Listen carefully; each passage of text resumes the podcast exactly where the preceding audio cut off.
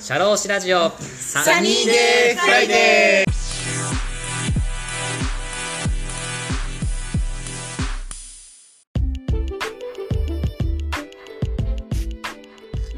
この番組は国内海外問わず放浪が大好きな国際派社労士 DJ のポッドキャストです。明日から週末だとウキウキするようなそんな昼下がりの金曜日の気持ちになれるトーク番組を作っていきます。番組へのメッセージご意見ご感想番組で取り上げてもらいたいトピックなどなどどしどし応募しております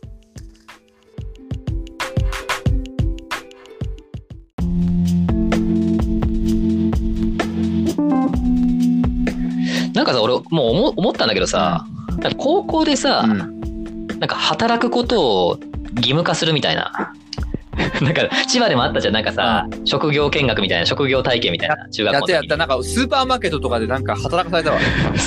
そうそうそう、働かさ働かされたらダメだけど、体験、職、職業体験ね。職業体験を中学校の時したと思うんですけど、あ許可制じゃん、高校って。働かせんのって。うん。あれを、なんかもう、絶対誰かしら、一週間かなんかで働かせて、そこでもう、辛い経験をさせるみたいな。世の中厳しいよみたいな。いやでもそれ労基をもし労基を学ばせるためにやるんだったらちゃんと給料を出さないと意味がないじゃん。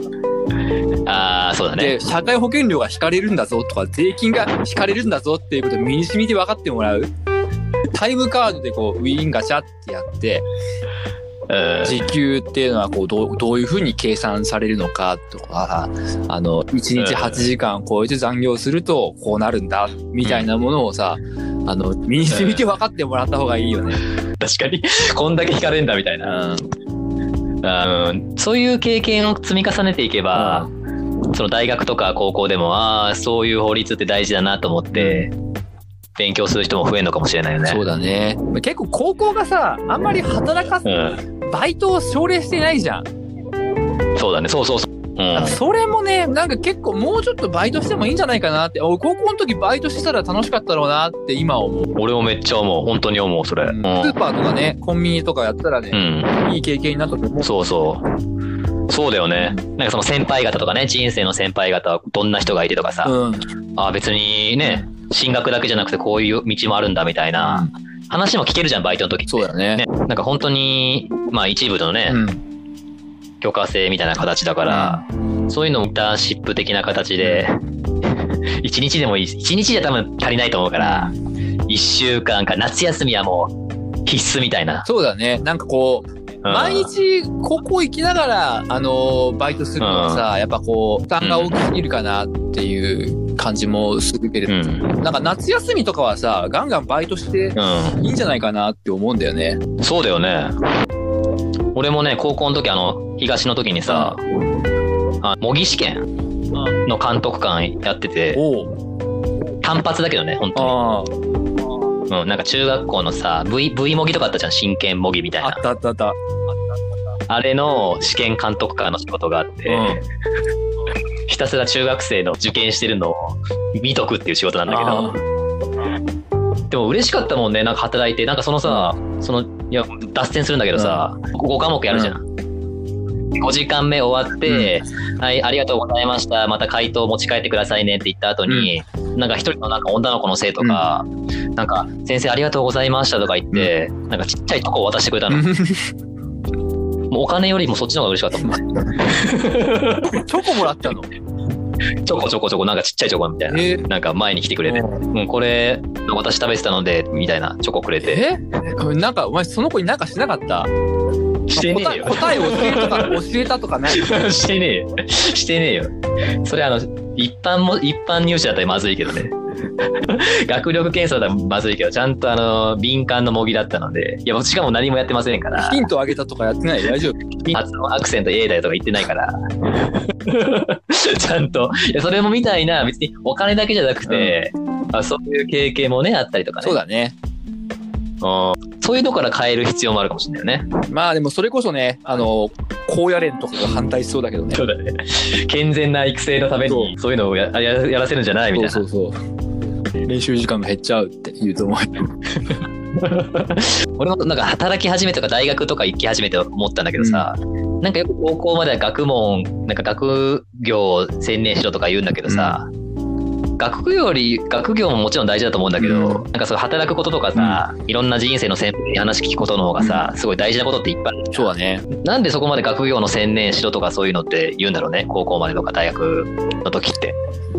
まあ、日本全体のこう学力がこう低下してるとか、はい。あの基礎研究の分野が遅れてるとかさ、い、ろんなあ問題もあるんだろうなとは思うけどね。ーもう三平方の定理とかさ、ログ、ログとか使わないじゃん。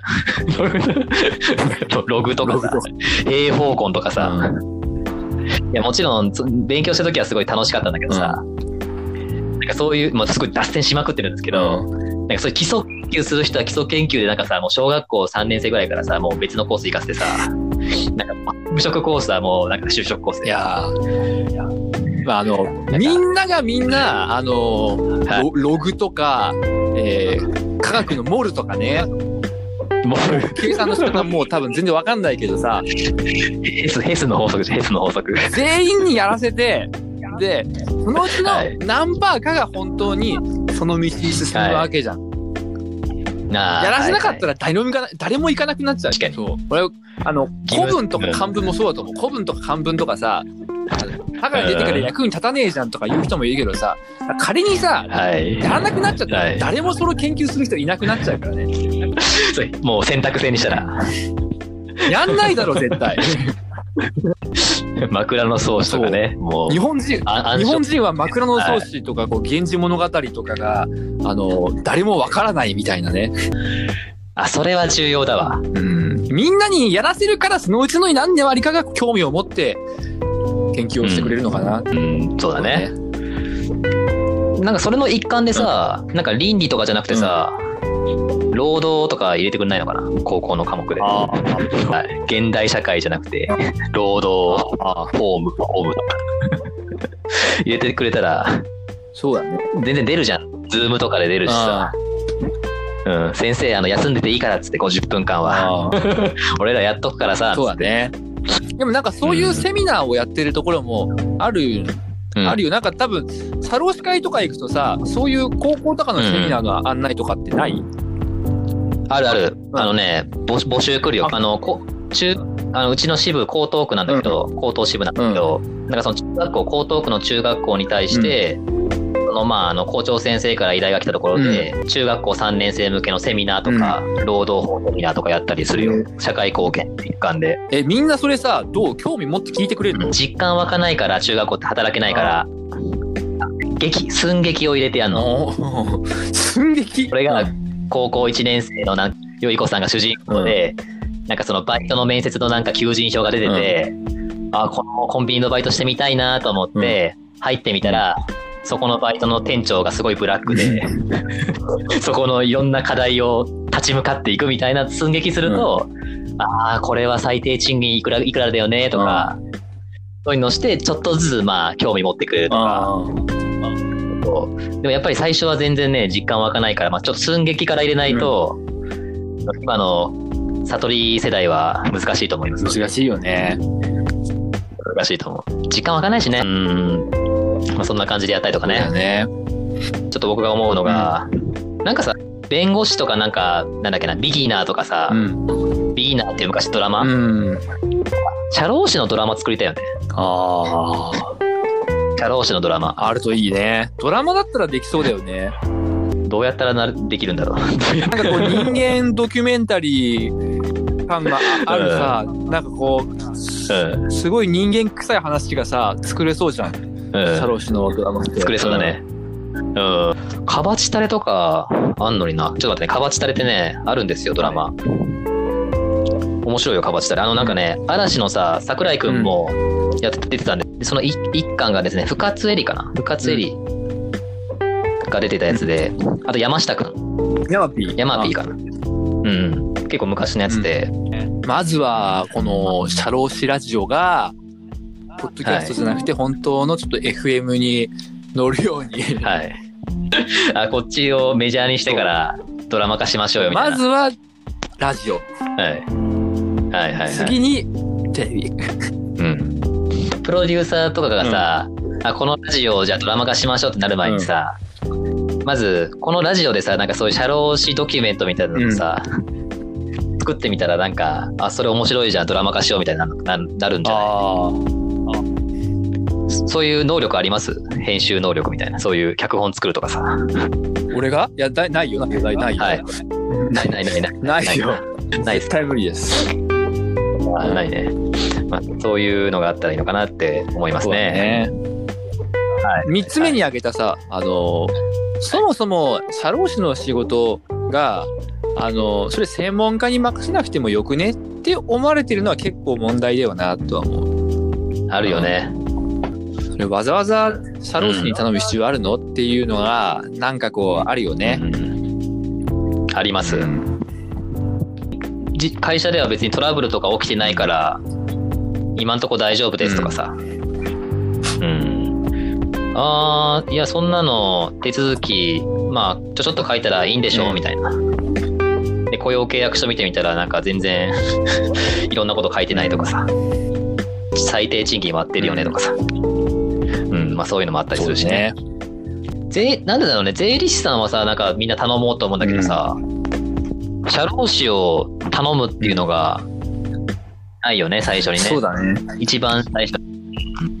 それは税務署と、まあ税務署っていうか経産省と厚労省のちょっとね、性格の違いが出てるよね。税務署はさ、めっちゃ厳しいじゃん。厳しいね。延滞税とかさ、すぐかけるじゃん。うん。そうだね。マルサねマルサ社労士は、社労士っていうかそのさ、年金事務所はさ、なんか、税務署ほど厳しくないし、しかも、いるから、あの年金関係でね手続き関係でね。そうそうそう。あと、とかさ、うん。で、はいはい。なんか差額を支給しますみたいなのがなんか一昨年ぐらいにありましたし、ありましたね。なんかこうミスが多くてさ、なんかこうどうしてもこう税務署と比べると軽く見られちゃってるなっていうのはあるよね。あー強く言えないってことを会社の社長さんに年金事年務所側が。金事務所側がね強く言えないのかな、まあつ実際強く言ってこないしね、そんなに税務署ほど。まあね。まあね。うん。まあそういう考えもあるのかなみたいな。うん。まああるよね。の社会保険の加入干渉のお手紙もさ、あれ多分あれそう聞いたことあるんだけど、あの税務署にあのう。ん法人があの税務署にあの事業を始めますっていう申告を最初にすると、その情報が年金事務所に行くらしいね。あそうなんだ。今？今行くらしいよ。マイナンバーでいいやくのかなマイナンーバーじゃないけど、その法人化してる会社が税務署に最初になんか申告が行くと、あここの会社お仕事始めたっぽいっすよっていうのが年金事務所に情報が行き、それによって年金事務所から加入干渉のお手紙が行くと。へえあそうなんだ。一応税務署と年金事務所はつながってるらしいよ、そこは。あそうなんだ。確かに法人だったらねもう社会保険入れなきゃいけないっていう条件がやっぱすごい厳しいからね、まあ、厳しいって言ってもさ、あのお手紙もさ、はい。なんか何度も何度もさ、出してさ、あのあまりにも悪質だったら、なんか怒りに行くけどさ、はい。もう一発でさ、何月何に来所して、はい。あの入らないんだったら入らないなりの何らかの理由、えー役員報酬がゼロとかさ、従業員、従業員ゼロ、役員報酬ゼロとかさ、はい。それなりの、まあ、話があればいいけどさ、そうじゃなかったらさ、もう、問答無用でさ、やるぐらいにしないとさ、やっぱうんり社会保険のさ、加入が進まないよね、とは思います。